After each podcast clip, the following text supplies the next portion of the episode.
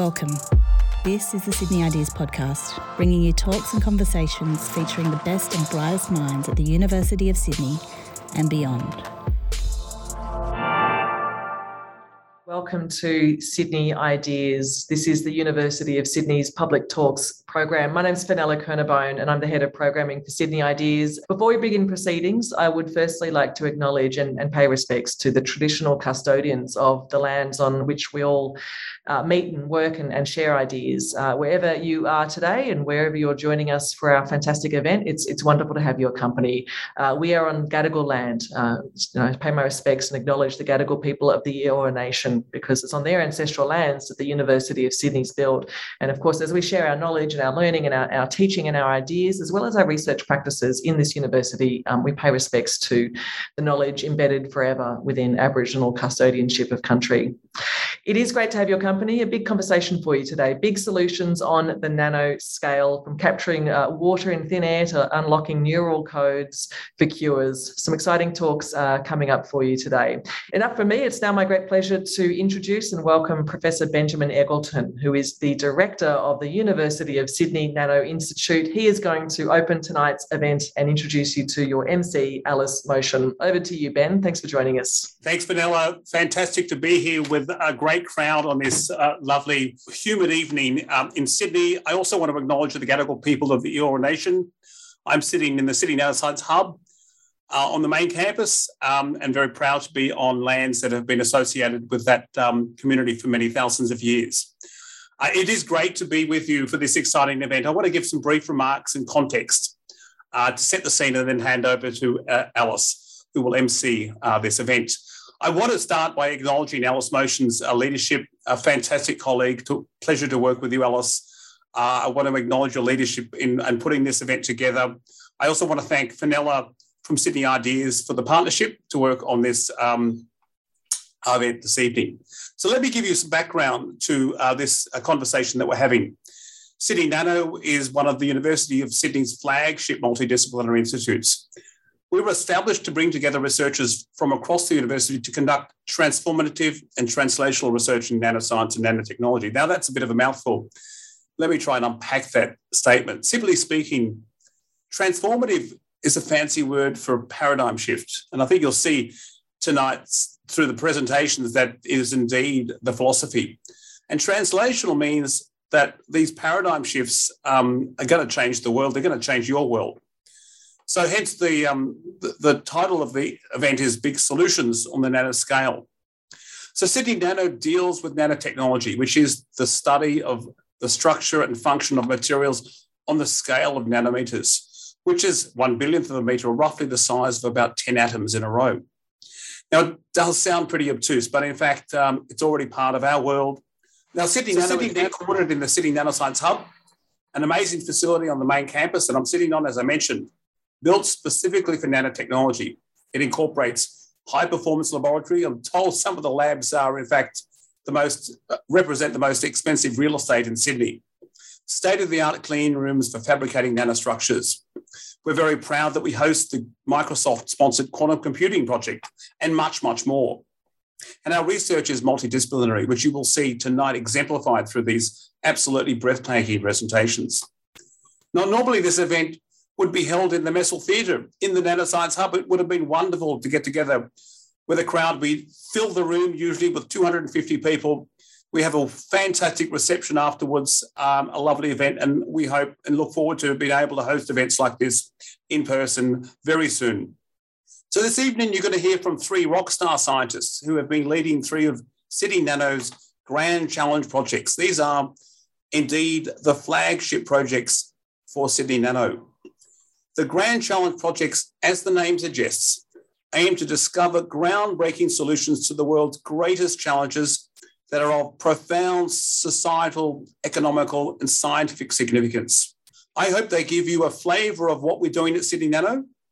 Um, and with that, I pass over to my wonderful colleague, Alice Motion, to MC the rest of the evening. Over to you, Alice. Thanks so much, Ben. Um, we've got a real treat in store for you this evening. We've got an hour of spectacular science, some music, and and some more, so much more. Um, and actually, what Ben mentioned um, in his introduction is that we're going to be celebrating the work of three researchers leading grand challenges at the University of Sydney's Sydney Nano Institute. And they're going to be sharing with us what can happen when we zoom in and get technology and science to work on this seriously small scale. There is such fantastic opportunity to revolutionize areas such as medicine, health, communications, um, with applications for things like the environment and also for security too. And we're going to hear from three absolutely fantastic researchers this evening um, Dr. Shelley Wickham, uh, Professor Chiara Neto, and Professor Zdenka Kun- Kuncic. And uh, you're you're going to enjoy hearing from from each of our researchers, finding out about the different aspects of of nanoscience that's applicable to their grand challenges. And we're going to have an opportunity for questions from the audience at the end. So it gives me great pleasure to actually invite our first speaker. So I would invite Professor Zdenka Kuncic to um, come on, uh, come online with a camera and uh, microphone. Uh, Zdenka is a professor of physics, and she will now share some of the work from her research team who are delivering cures for neurological diseases by rethinking interventions in the nervous system. So, Zdenka, please take it away. Hi, everyone. Thanks for tuning in today. Before I start, I'll just give you a bit of context around the research I'll be talking about. So, I'm a physicist and I'm strongly motivated by the potential scientific breakthroughs that can be made through interdisciplinary research. And this is where Sydney Nano comes in. It brings together researchers from across many discipline areas to work together on problems that can be solved with nanotechnology. This project, a nanobionic retina, is a prime example of this. It's a project involving neuroscience and medicine that was first brought to my attention through Sydney Nano, where I met Professor Greg Suaning, a biomedical engineer. Now, Greg has been working on developing a bionic eye to cure blindness in people with neurodegenerative disease. One of the challenges of this work is getting the biomedical device to communicate with surviving neurons in the retina using electrical signals. I'd been working on a separate nanotechnology device that produces neuromorphic, that is, neuron like electrical signals. So it became immediately obvious to us that we had a unique nanotechnology solution for making a bionic retina work. And now for the details. The ability to see is taken for granted by most of us, and sight is arguably our most valued sensory perception. So, when sight is taken away by neurodegenerative disease, such as macular degeneration or retinitis pigmentosa, it has a profound effect on people's lives, debilitating their sense of independence. These diseases are age related and affect around one in seven people over the age of 50. So, chances are you or someone you know may be affected by neurodegenerative blindness. As we age, sight can be lost due to dysfunction in the eye's retina, which is an extension of our brain.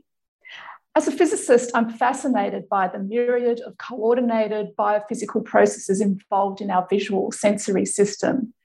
Upon reaching the retina, light is converted into electrical signals by retinal photoreceptor cells. Other retinal neurons then encode these electrical signals and send them via the optic nerve to the visual cortex in the brain, where the signals are decoded to form images. When retinal neurons degenerate, it's possible to restore retinal, retinal functionality with a retinal interface. This is a type of neurotechnology, technology that uses bioelectronic devices to interface with neurons to stimulate them and restore function lost due to damage. Building a retinal interface to cure blindness is a challenging problem that many research groups around the world are working on. At Sydney, Professor Greg Suaning has developed a retinal interface that works by using a pair of camera enabled glasses, a mobile phone, and a small antenna to send signals to a microchip and electrodes implanted at the back of the retina. However, as with other similar retinal in- interfaces, the effectiveness of these so called bionic eyes remains crude at best, limited by microelectronic device, uh, device used in the retinal interface. But at Sydney Nano, Greg and I have made an exciting breakthrough that could substantially improve the quality of vision produced by a retinal interface.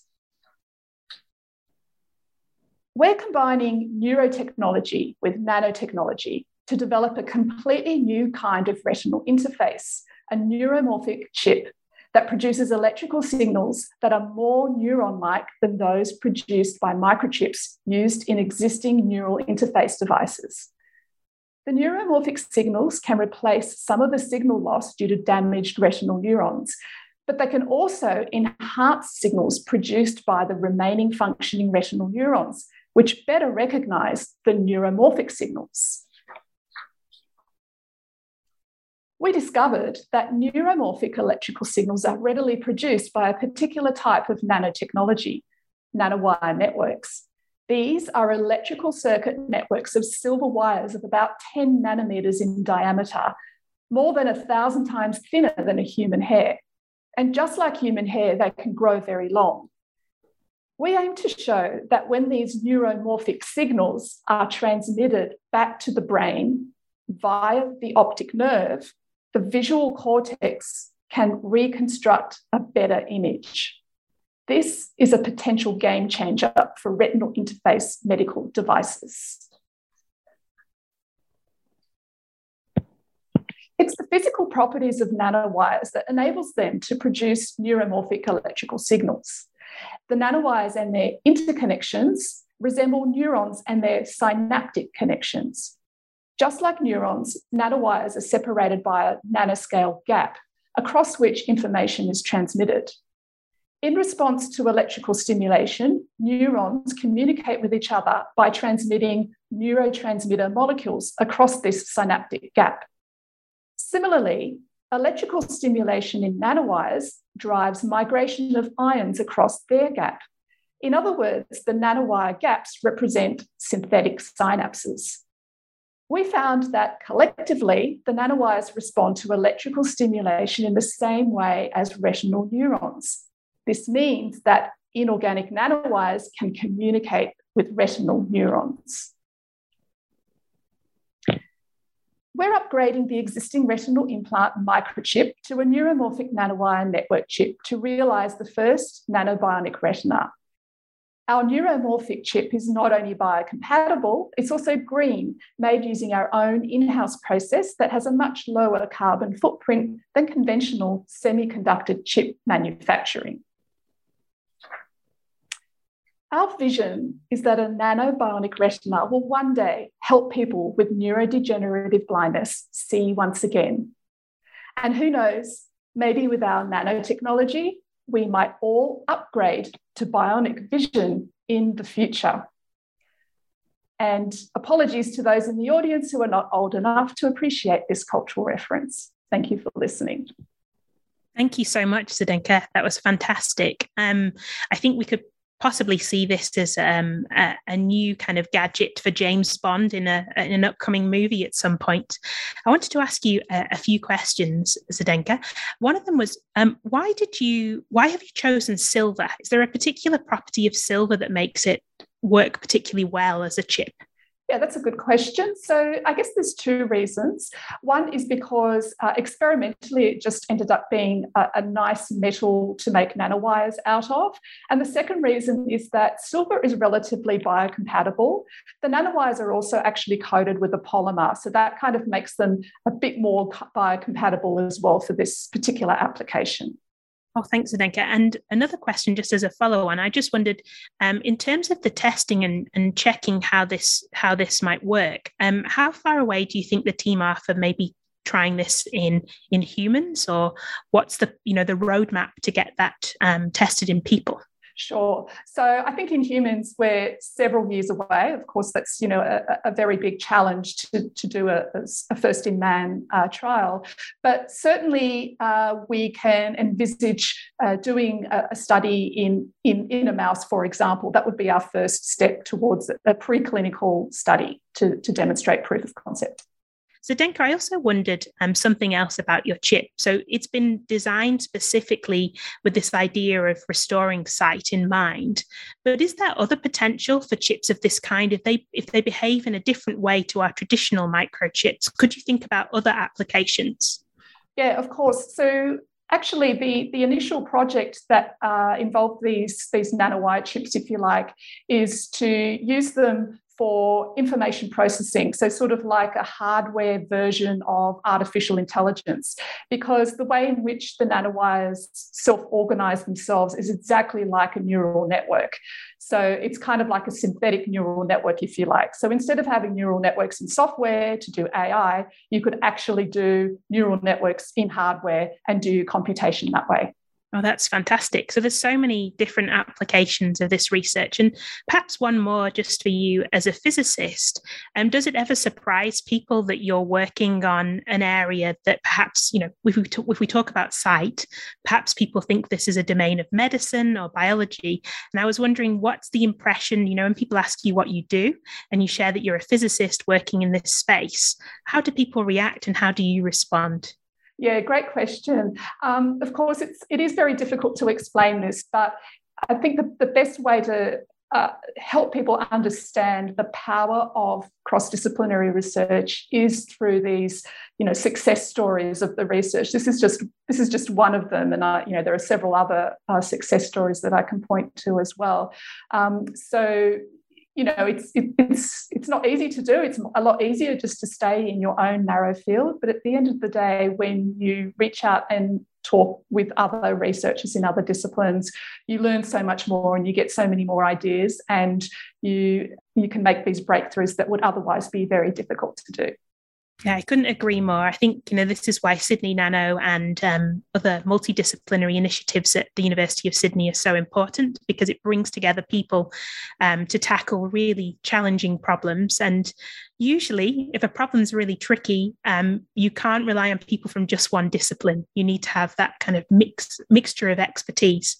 Now, Zdenka, just before I let you go for now, we're going to hear um, a, a, little extract from a song that was composed in response to the research of your grand challenge. And this was part of Live from the Lab um, last year, that was part, a partnership between Sydney University and FBI Radio and Sydney Nano Institute. So let's hear, if we can, uh, an excerpt of the song Visible to Me uh, by Gemma Navarrete, who's actually a student at Sydney Conservatorium of Music.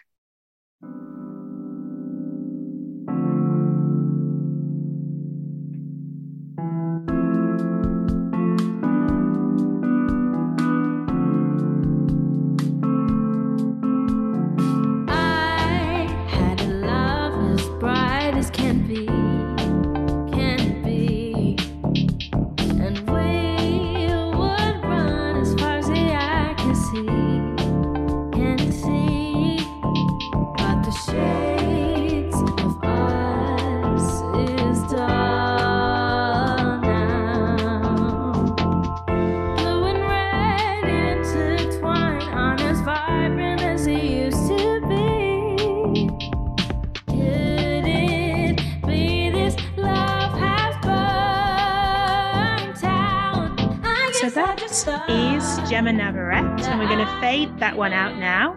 Um, if that's piqued your interest, you can go and listen to the whole of Gemma's track, Visible to Me, and you can find out more about Professor Zdenka Kunčic's work by looking at um, Sydney Ideas or on Sydney Nano. But thanks for now, Zdenka. We're now going to move to our next speaker, and it gives me great pleasure to um, welcome uh, Dr. Shelley Wickham to turn on her camera and microphone.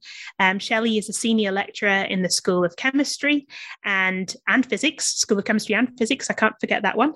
And um, she's working on an amazing project uh, that is building autonomous programmable robots. This isn't sci fi, it's sci fact that can detect disease early for treatment and prevention. So please, Shelley, um, let us hear more about your wonderful research. Thanks, Alice. Um, great. So, where this grand challenge starts is with a question.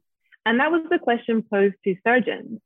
And the question was if you could do the science fiction, could you, if you could miniaturize yourself inside the body and see inside the body as if you were actually there yourself, how would that change the way you did your work?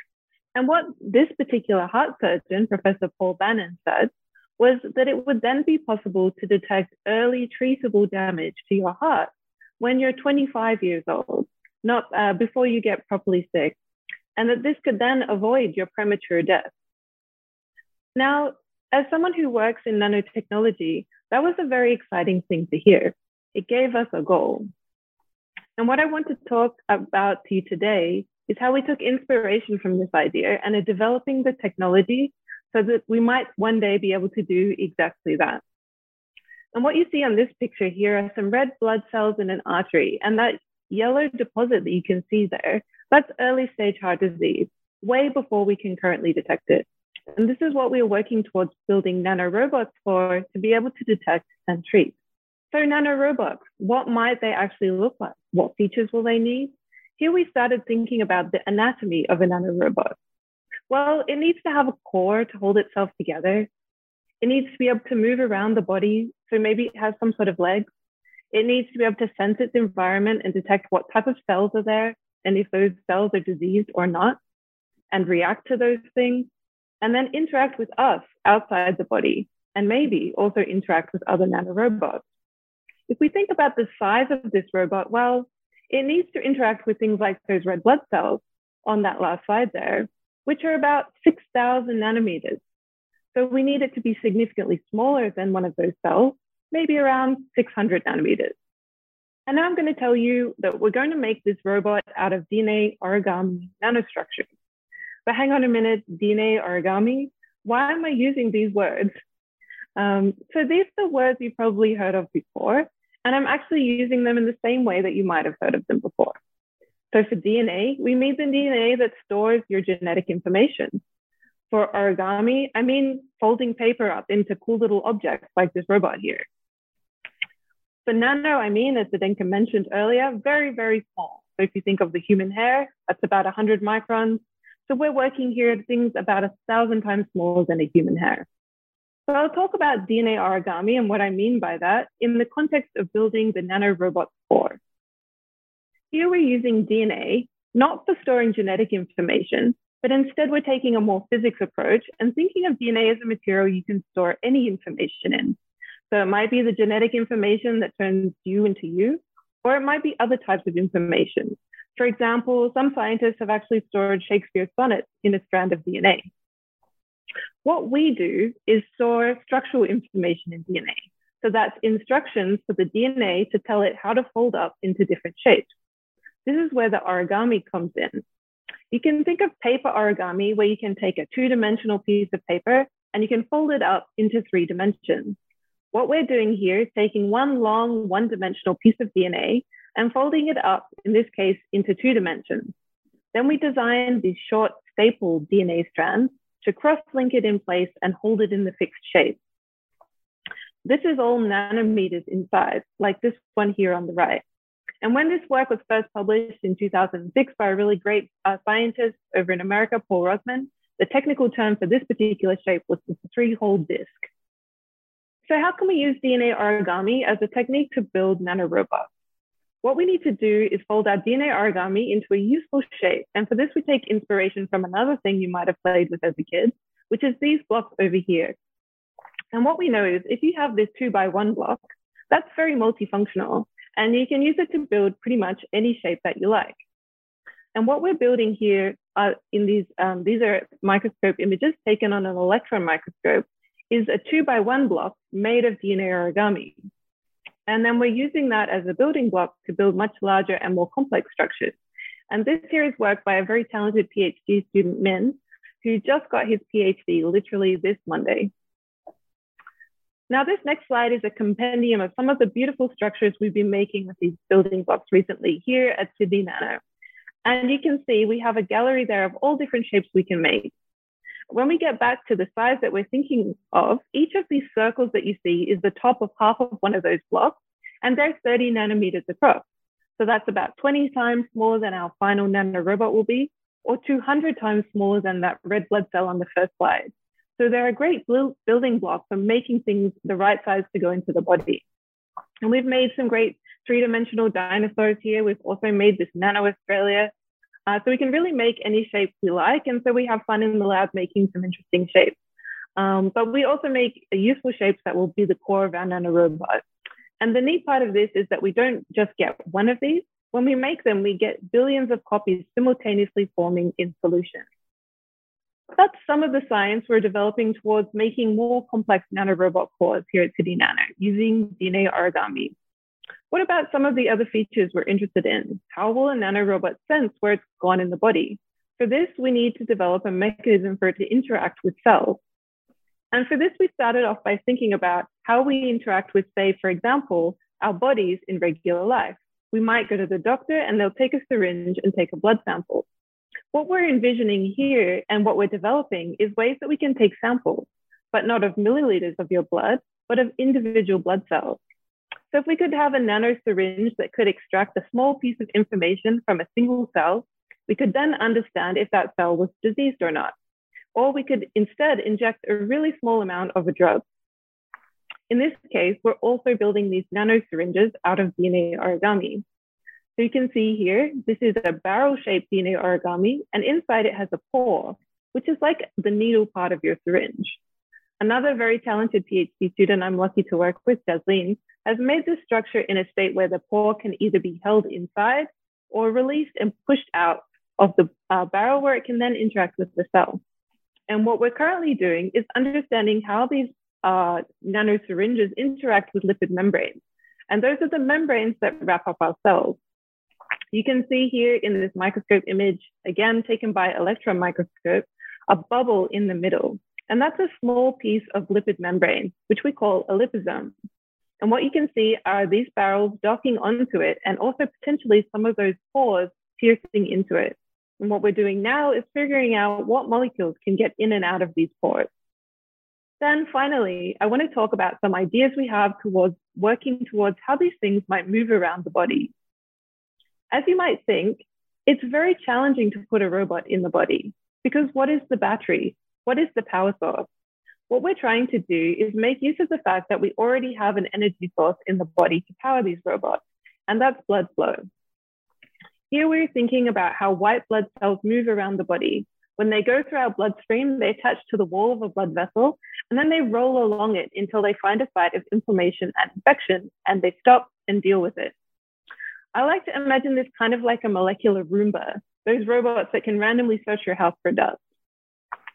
What we're do- working on is to use the same properties to design our own synthetic white blood cells that can roll around blood vessels powered by blood flow. The way that we're testing these is we're also building what is essentially a synthetic blood vessel on a microscope slide. And we're studying how these nanostructures move in blood under a microscope to understand how they might one day work inside the body. And so I'll bring you back to where we started with our vision of what all these pieces of technology will be assembled into and where they're going. That eventually, instead of having invasive surgical procedures, instead nanorobots could one day travel through our blood vessels to identify early stage heart disease and treat it way before you have any symptoms. And that could improve the health outcomes of many Australians dramatically. They could also be applied to many other hard to treat conditions such as cancer and dementia. And to finish off, I just wanted to say that there's lots of ways that people can get involved in this project, particularly students who are thinking of starting university soon or PhD students, where we run this exciting student competition called Biomod, which is a way for students at all levels to do hands-on research in an international competition in this area. Our 2018 team actually inspired the work on the nanosyringe sensing device that we're currently developing further in the lab. And our 2019 team here featured uh, won the global first prize for their project, also on trying to treat heart disease. And just to say, science is a very collaborative area, and this is the wonderful team that I'm very lucky to work with, and a, lot of talented students who have put together the work for, uh, in my slides today. Thank you. Thanks so much, Shelley. Um, it's always fantastic to see what you and your group have been up to, um, and those images of the the robots and inside, um, you know, inside the blood cell, um, really, I think, give a, a, great sense of what it might be like to have the perspective of one of these nano robots. Um, I was wondering um, how important it is to you that you can design and build things that actually look like the things you can draw. So we saw with your dinosaurs, um, those structures really do look like dinosaurs. Um, and, and I wondered how how much how something looks and how something behaves is important for your research. Yeah, that's a great question. And a lot of the times we ask ourselves when we need to make a nano syringe, for example, what should it look like? Should it look like a macro scale syringe or should it look completely different? And a lot of the times we have to test that experimentally to find out. Uh, but very often it does turn out that what we can do is look to biology because biology already makes all these really cool nano machines. There are proteins in our cells. And so often what we end up doing is copying proteins. We also like to, you know, it's a really playful area of science and we we take that challenge of, well, can you make anything? Let's make a Nano Australia as part of part of the job. And so we we use that to show that we can really make any any device that we'd like to make. Yeah, that I think the sense of play in your team is really evident and it's lovely to see. And I like the idea of plagiarizing proteins and seeing what they can do and if you can do them better with the with the with the things that you can build. I was wondering too, um, how how does the body respond to um, putting um, you know new new objects in there. They might be built out of dna or rna but what does the body do when it has something like this something like a nanorobot um, injected or inserted in some way? That's a really great question. And i think the the key thing is that uh, the first thing that the body does it it degrades it unfortunately. So we have a challenge in stabilizing our structures, so coating them in lipids, coating them in a protective layer to protect them when they're in circulation. Um, and so our, our first challenge is to stop them from being destroyed by the body. After that, because they are biomaterials, they can be more biocompatible than other materials compared to, say, if you think of other medical devices made of metals or things like that. But it's a really interesting question. And when you ask, is something biocompatible or not, there's lots of different ways it could be compatible with the immune system or with the blood. And the answer is for some of these systems, we don't know yet. So we're actually currently looking into with people at the Heart Research Institute into the interactions of these structures with blood and particularly for blood clotting. And Shelley, so how do you see these structures? You mentioned you, you showed us some fantastic images. What do you and your team do to to look at these images and to to create these, you know, these these visual images of what you've made? Thanks. Yeah. What attracted me to this part of science is that I really need to see pictures for me to believe it. So it's very much a picture, it isn't real kind of science. And what's exciting is also seeing molecules like those are individual molecules they're really real.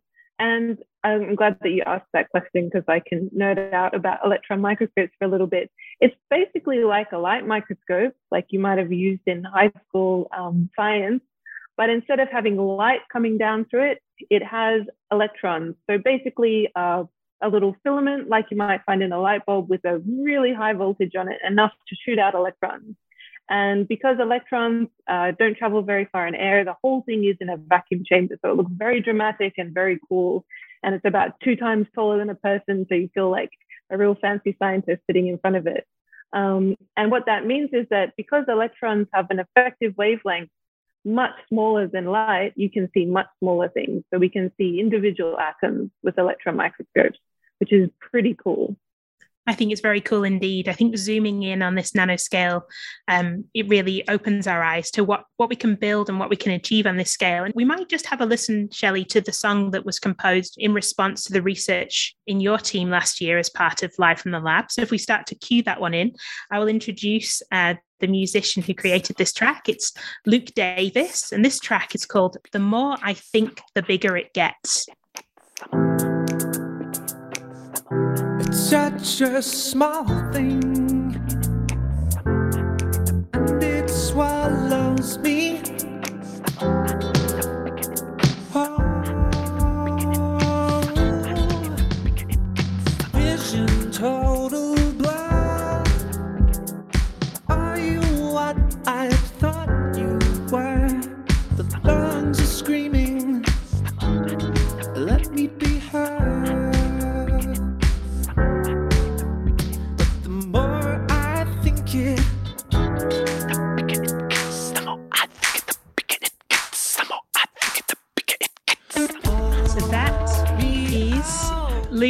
Davis. I picked the wrong time to come in then, just as it was building.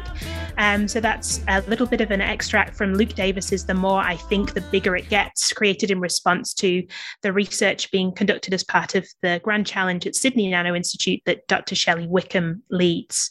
So it's now time for our final speaker, and I'm delighted to welcome Professor Chiara Neto, who's from the School of Chemistry at the University of Sydney. She's a professor of physical chemistry. And Chiara, if you would like to switch on your camera and to turn on your mic, we'd love to hear about the research that you're leading as part of the Grand Challenge at, at Sydney Nano Institute, the Aqua Challenge uh, where Chiara and her team are developing a low cost method to capture water from the air and uh, to try and tackle some of the impacts of drought and water security. So, Chiara, um, please take it away. We'd love to hear about Team Aqua. Thank you, Alice, and thank you everyone from, for joining us today. To start with, I'd like to ask you to become aware of the air around you. I'm sure you're all aware of the fact that we need the oxygen in the air to breathe and to survive. But today I'll ask you to also focus on something else that's in the air, and that's water. It's just this water that we'll be talking about for the next few minutes. My name is Chiara Neto. I'm professor of physical chemistry, and I work on aqua, advanced capture of water from the atmosphere. The air around us is rich in water, quite a lot of it, in fact. To visualize how much water there is, picture one cubic meter. That is approximately the space occupied by a washing machine and a dryer together. In one cubic meter of water, at 70% humidity and at 30 degrees Celsius, there's approximately one tablespoon of water. At higher temperature and higher humidity, there is more water. Imagine if we could harvest this water from the atmosphere and use it when we need it. To understand how atmospheric water capture works, think of what you when you got your bottle of milk out of the fridge this morning. Did you notice that the outside of the bottle became wet? That's because water in the air condensed onto its cold surface. As the volume of water condensed is proportional to the area of the surface, if we want to capture substantial volumes of water, we need to collect water over large surface areas. In, ideally, we would like to do this in a way that is affordable, sustainable, and uses no energy. Can you imagine what problems we could solve if we could accomplish this? The supply of clean water is one of the most significant global challenges of the 21st century, Many of us here in Australia have seen firsthand the devastating consequences of a drought. In New South Wales in 2019, we had one of the worst droughts on record, which caused loss of livelihood, ecosystems, and the destruction of whole communities. One third of the world population lives in countries facing water scarcity. More than 1 billion people around the world are without access to an adequate supply of clean water. And if this trend continues unchecked, it is estimated that two thirds of the world's population will live in water stressed conditions by the, year, by the year 2025. Yet we have the means to produce small amounts of water in a delocalized fashion, and the solution is all around us in the air. Here at the University of Sydney, we have designed a nanostructured surface coating that captures water from the atmosphere without any energy input. As mentioned before, we need to collect water on large surfaces, for example, on the roof of buildings. Our team has developed a surface coating that can be applied over a large area in the form of a paint. It looks like plain white paint, such as the one shown here, but it's not. It's much more than that. It is a polymer coating with a nanoscale structure designed specifically to keep the surface cool, cooler than the temperature of the air surrounding it, even when exposed to the direct sun. We have optimized the structure and chemistry of the surface so the water droplets, once condensed onto the surface, readily roll off it, allowing us to collect more water. The process of water condensation and collection is showed in the stop motion video collected in the lab at high humidity and subcooling of the surface. Because the coating is colder than the air around it, water contained in the air can condense onto the surface in the form of droplets, just like on the milk bottle. If we collect the droplets, as you see on the right, we have a new source of water right there. What we are doing effectively is collecting droplets of dew. And dew, as you know, forms more rapidly when the humidity is high. Luckily, many areas in Australia are very humid, like in Sydney most of the year, and other areas with subtropical and tropical climate. Our nanostructured coatings allow us to collect dew not only at nighttime, but also during part of the day when you normally would not see dew on a common surface. The reason we can collect water also during the day is that we are using passive radiative daytime cooling.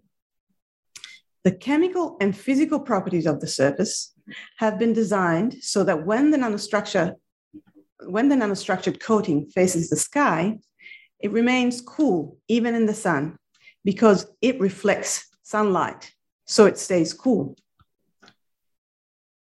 At the same time, it radiates heat in the so called atmospheric window of the infrared spectrum, and so it stays even colder.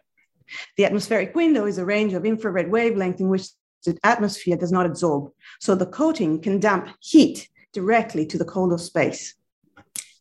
Our solution has no moving parts, requires no energy input, produces water in a delocalized fashion, exactly where you need it, and works during all the night and part of the day.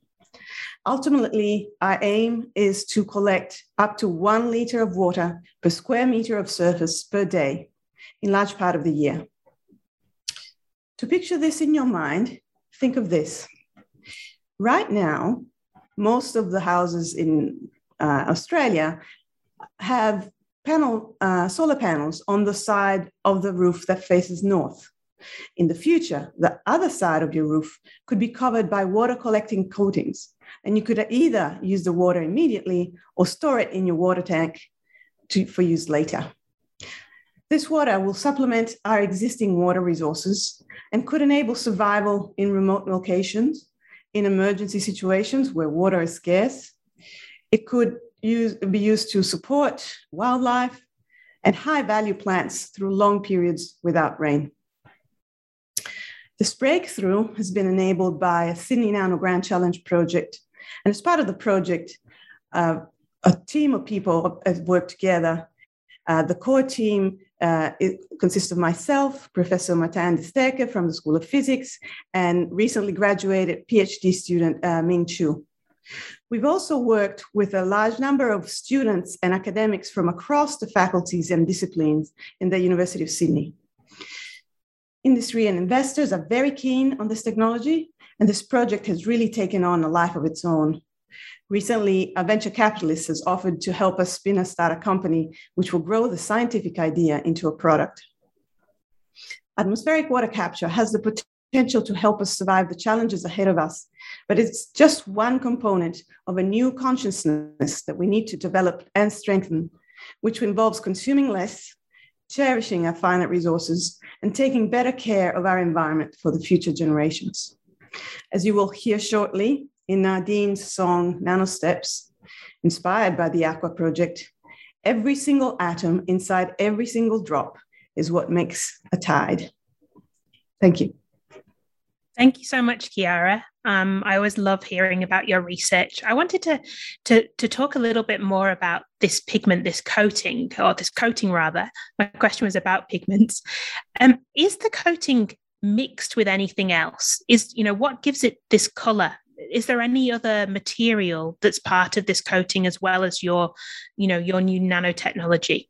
Yeah, uh, so um, a really crucial part of the materials design is that we could not have any pigments in the formulation because pigments absorb UV light. So the standard paint that's on your walls is white, mostly because it contains titanium nanoparticles, and they give it opacity and scatter the light. We are able to scatter the light through these nanoscale voids that we've created within the paint structure, and they obviously uh, do what we need, which is they reflect the light, the sunlight, and do not absorb uh, any of it or very, very little of it.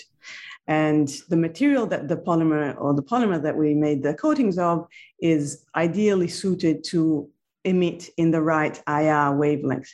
So the design is really part of the success of the material.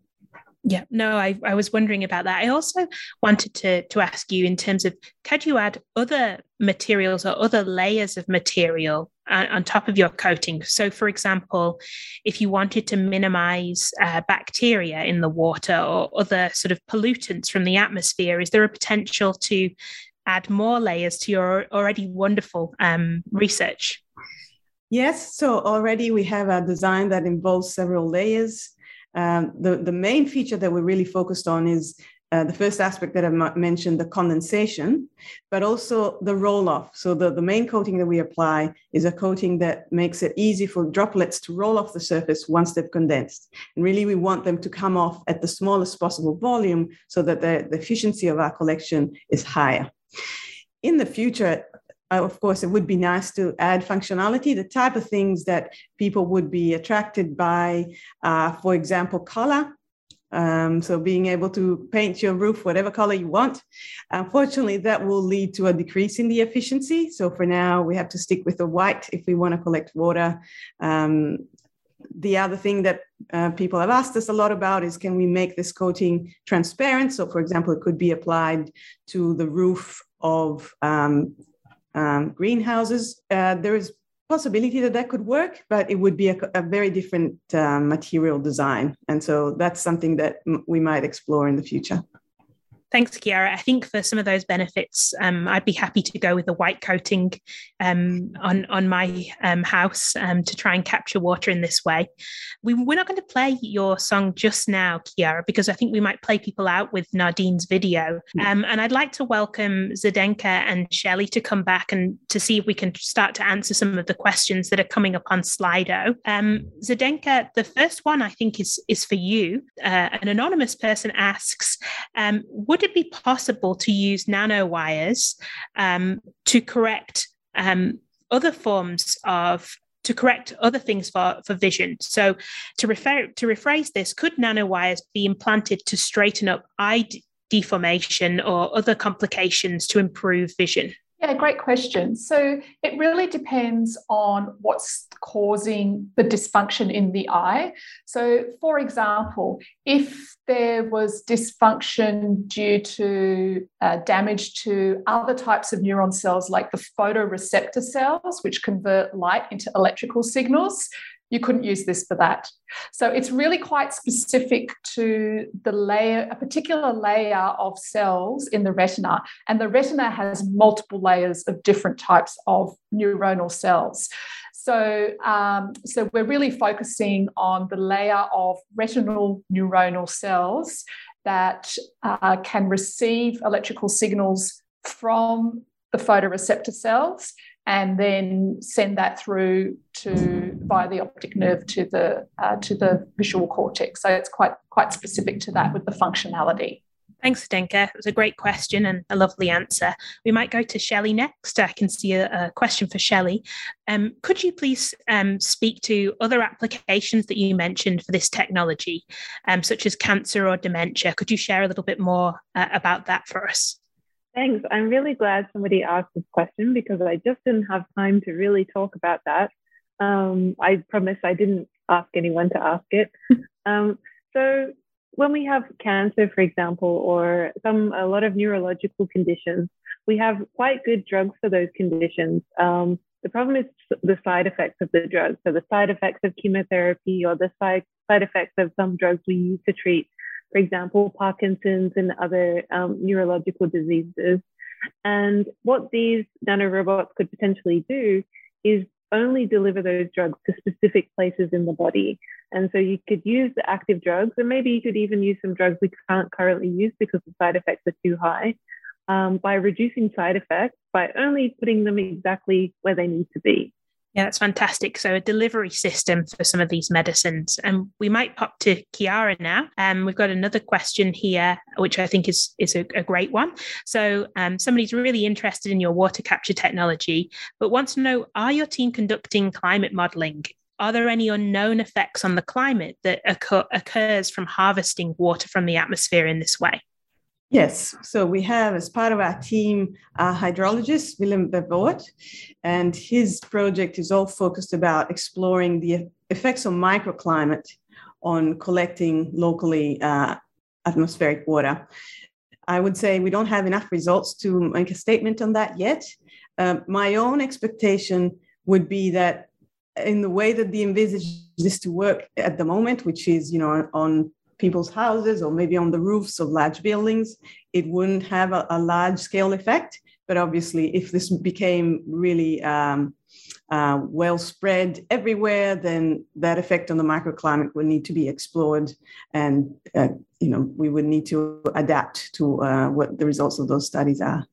Thanks, Chiara. Um, and I'm going to come back to Shelley now. So, um, somebody who's really impressed by the nano robots, um, but they'd like to know how will they be recovered from the body, or with the biocoatings that you mentioned, Shelley, will they just stay in the body? Yeah, that's a great question. Um, and that comes back to what I mentioned is that when we're making these, we're making billions of them. Um, so each individual nanorobot, it's not particularly precious. We don't have to retrieve it from the body afterwards. Um, but what will happen is, even with our best coatings that we currently have, they would probably stay active in the body for maybe 24 to 48 hours. So what we imagine is this could be something uh, the same way that you might get a, um, a contrast agent for a CT scan or some other medical imaging. It would be something that could be in your body for a short time and then it degrades and it gets excreted through the kidneys and then it's gone from your body, but it's fallen apart. So we don't we wouldn't try and recover them. Thanks, Shelley. Um, and I'll go to Zdenka. Um, somebody would really like to know, Zdenka, if a person was blind, in theory, using the, the technology that your team are trying to, to, to d- design and develop, um, would you think that their sight could be fully restored? So the short answer is yes but with the qualification that only if it were if the blind was due, was due to this particular type of neurodegenerative disease like macular degeneration or retinitis pigmentosa. So again, um, in relation, this kind of relates back to the first question that there's lots of different parts of the eye that could be damaged. Um, if that damage it occurs to a particular type of retinal neural neuronal cell, these are called retinal ganglion cells, then that's what our technology has actually uh, been developed for. And so, in principle, blindness due to these particular types of uh, neurodegenerative diseases uh, could be uh, um, uh, cured. Thanks, Zdenka. So I think we'll we'll finish on one last question, and this one is probably for Zdenka or Shelley. You probably can both have a go answering this if you can give us a quick answer. Um, we uh, a question would like to know Will we live long enough to see medical applications of nanotechnology extend our healthy lifespans indefinitely into the future? So maybe I'll go to Shelley first. that's a that's a difficult question. I mean, indefinitely is a really long time. I think sure in our lifetimes we will see particularly nanotech applications to drug delivery affecting people in our lifetimes. And certainly helping, you know, that's my, that's where I see it going. If I try and look into the future, indefinitely, I don't think so. Um, what about Zdenka? Any addition there? Yeah, sure. So, in separate research that I'm working on, I'm already working on nanoparticles that are clinically approved for detecting cancer. So, really early detection of tumour cells. And as we know, early detection is key to extending the lifetime of, of people. Um, now, of course, extending it indefinitely is impossible. Um, you know, we, we can't we can't live forever, but uh, instead of becoming immortal, we might become amortal, where you know we can kind of prevent some of these diseases and end up, you know, being run over by a bus instead or something like that. Well, um, let's let's focus on the amortal part. Let's I think that's a good point to end this evening. If you want to hear more about the research that our fantastic uh, colleagues, Professor Neto, Dr. Wickham, and Professor Kuncic, are, uh, are performing here at the University of Sydney, please um, head over to the Sydney Ideas website. Uh, this recording will be up as a podcast.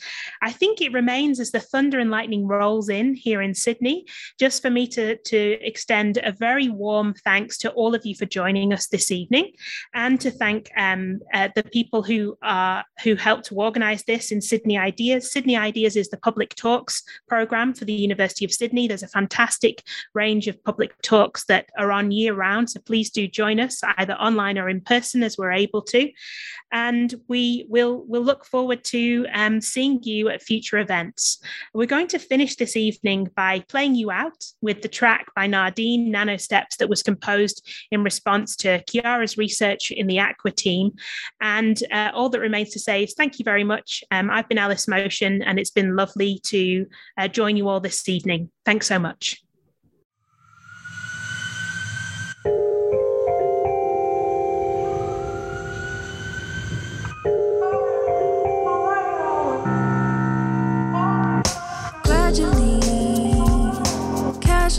capture it